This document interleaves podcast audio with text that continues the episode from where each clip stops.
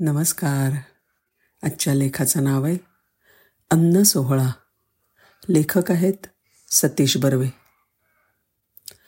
त्या आडवाटेवर आमची गाडी अचानक बंद पडली.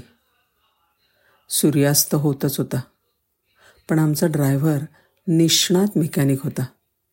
त्यामुळे काळजीचं कारण नव्हतं. फक्त अंधार व्हायच्या आत पुढचा प्रवास सुरू व्हावा असं वाटत होतं. दूरवर एक टपरीवजा छोटंसं हॉटेल दिसलं. त्यामुळे काहीतरी नक्की खायला मिळणार याचं समाधान मला होतं. ड्रायव्हरला सांगून मी आणि माझे दोन सहकारी टपरीच्या दिशेने चालायला लागलो. तिथे काही वेगळंच दृश्य बघायला मिळालं. त्या ठिकाणी चार टेबलं आणि बाकडी ठेवली होती. गावातली मंडळी तिथे बसून डाळ भात खात होती. त्यांच्या पोशाखावरून ते कष्टकरी होते याचा अंदाज येत होता. जेवण झालं की रस्त्यालगत ठेवलेल्या मोठ्या डब्यामध्ये पत्रावळी टाकून मंडळी टपरीच्या बाहेर पडत होती. सगळं कसं शिस्तबद्ध रीतीने चालू होतं.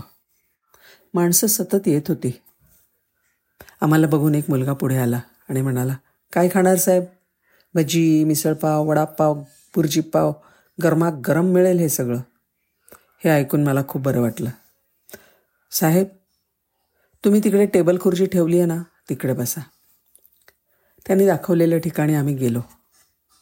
आधी दोन प्लेट मिक्स भजी मागवली. पण ती खाताना माझी नजर सारखी सतत येणाऱ्या आणि डाळभात खाऊन जाणाऱ्या लोकांच्या टेबलावर जात होती. शेवटी मी खुर्चीवर उठून तिकडे पोचलो. मगाचा मुलगा पुढे आला आणि म्हणाला काय झालं साहेब? ही डाळभात खाणारी मंडळी कोण आहेत? ते ना माझा बा सांगेल तुम्हाला. असं म्हणून त्या मुलांनी त्याच्या वडिलांना बोलावून घेतलं. माझी ओळख करून दिली. साधारण पन्नाशीच्या आसपासचा एक माणूस माझ्या जवळ आला आणि म्हणाला राम राम साहेब. तुम्हाला हा अन्न सोहळा बघून आश्चर्य वाटतंय का? पण तो माझ्या बानी सुरू केला होता. टपरीच्या दिशेने त्याने आवाज दिला. आणि आतून आलेल्या खुर्च्यांवर आम्ही दोघं बसलो. तो सांगायला लागला माझा जन्म इथून जवळच असलेल्या चार पाच किलोमीटरच्या गावात झाला. आईवडील कोण बिलकुल आठवत नाही. उघड्यावरच जगायचो मी. कोणी चार घास दिले तर खायचो नाही तर पाणी पिऊन दिवस काढायचो. माझ्या बाला टपरीवर कोणीतरी हाताशी पाहिजे होतं. त्याने मला गावातनं उचलून इकडे आणलं. आणि त्या दिवसापासनं तो माझा बा झाला. त्याने मला जमेल तेवढं शिकवलंसुद्धा इथे पडेल ते काम मी करायचो. पुढे पुढे किचनचं काम शिकून घेतलं. माझ्या हाताला चव होती. सुरुवातीला फक्त भजी आणि चहा विकणारा आबा नंतर मिसळपाव वडापाव भुर्जीपाव नेसकॉफी ठेवायला लागला. इथे जवळपास खाणीमध्ये आणि उसाच्या मळ्यात काम करणारे पुष्कळ कामगाराने ट्रकवाले येतात. त्यांचा इथे राबता व्हायला सुरुवात झाली. टपरी चोवीस तास उघडी असायची. बालानंतर चांगले दिवस दिसले. माझं शिक्षण झाल्यावर त्याने माझं लग्न लावून दिलं. त्यांनी खूप गरिबी आणि उपासमार पाहिली होती. चांगले दिवस आल्याबरोबर त्यांनी हा अन्न सोहळा सुरू केला. रोज सकाळी आणि संध्याकाळी आम्ही इथे गरिबांना डाळ भात आणि लोणचं देतो. त्याचे पैसे घ्यायचे नाहीत. आणि आपल्यातले चार घास उपाशी माणसाला द्यायचे नक्की असं बानी मला शिकवलं.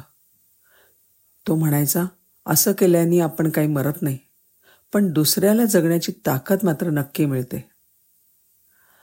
तो आजारी झाला आणि मग त्याने माझ्याकडनं वचन घेतलं की हा अन्न सोहळा असाच पुढे ठेवेन.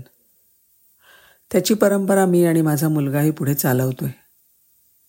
माझा बा म्हणायचा अरे गोणीभर जमावून काही उपयोग नसतो. त्या पैशातनं गरिबांना मदत करायला हवी. देवाचं लक्ष असतं बरं सगळीकडे. आपण गरिबांना जमेल तेवढं सुखी ठेवलं की देव आपल्याला पण सुखी ठेवतो. एका हाताने दिलं की दुसऱ्या हाताने देऊन देव आपला तोल जाऊ देत नाही. नुसतं गोणी भरत गेलं ना की पैशाला पाय फुटतात आणि नको त्या रस्त्यावर आपण कधी जाऊन पोचतो. ते कळतसुद्धा नाही. ज्या मातीशी आपण इमान राखत नाही त्याच मातीत आपलं जीवन आपण आपल्या हाताने उद्ध्वस्त करतो. बा म्हणायचा माझा बा फारसा चिखला नव्हता पण जगण्याच्या शाळेचा मात्र तो मास्तर होता. त्याने सुरू केलेला हा अन्न सोहळा जीवात जीव आहे तोपर्यंत मी चालू ठेवणार आणि त्यानंतर माझा मुलगा. पुढचं माहिती नाही. गाडी दुरुस्त झाल्याचा निरोप आला. त्या भल्या माणसाचा निरोप घ्यायची वेळ आली. पाकिटातनं हाताला लागतील तेवढ्या नोटा काढून मी त्याच्या हातात ठेवल्या. साहेब हे काय? माझ्याकडून छोटीशी भेट तुझ्या अन्न सोहळ्याला. आज तू मला खूप चांगलं शिकवून गेलास. अरे बाबा जगण्याची किंमत त्यालाच जास्त कळते ज्याला उद्या काय होणार याची चिंता सतावत असते. हा सोहळा तुझ्या हातून अखंड चालू राहो. हीच देवाजवळ मी प्रार्थना दररोज करीन. हे माझं कार्ड आहे. चुकून जर कधी ह्या अन्न सोहळ्यात खंड पडण्याची वेळ आली तर मला अवश्य फोन कर. मी असेन तुझ्यासोबत. जमेल तेवढा हातभार लावायला.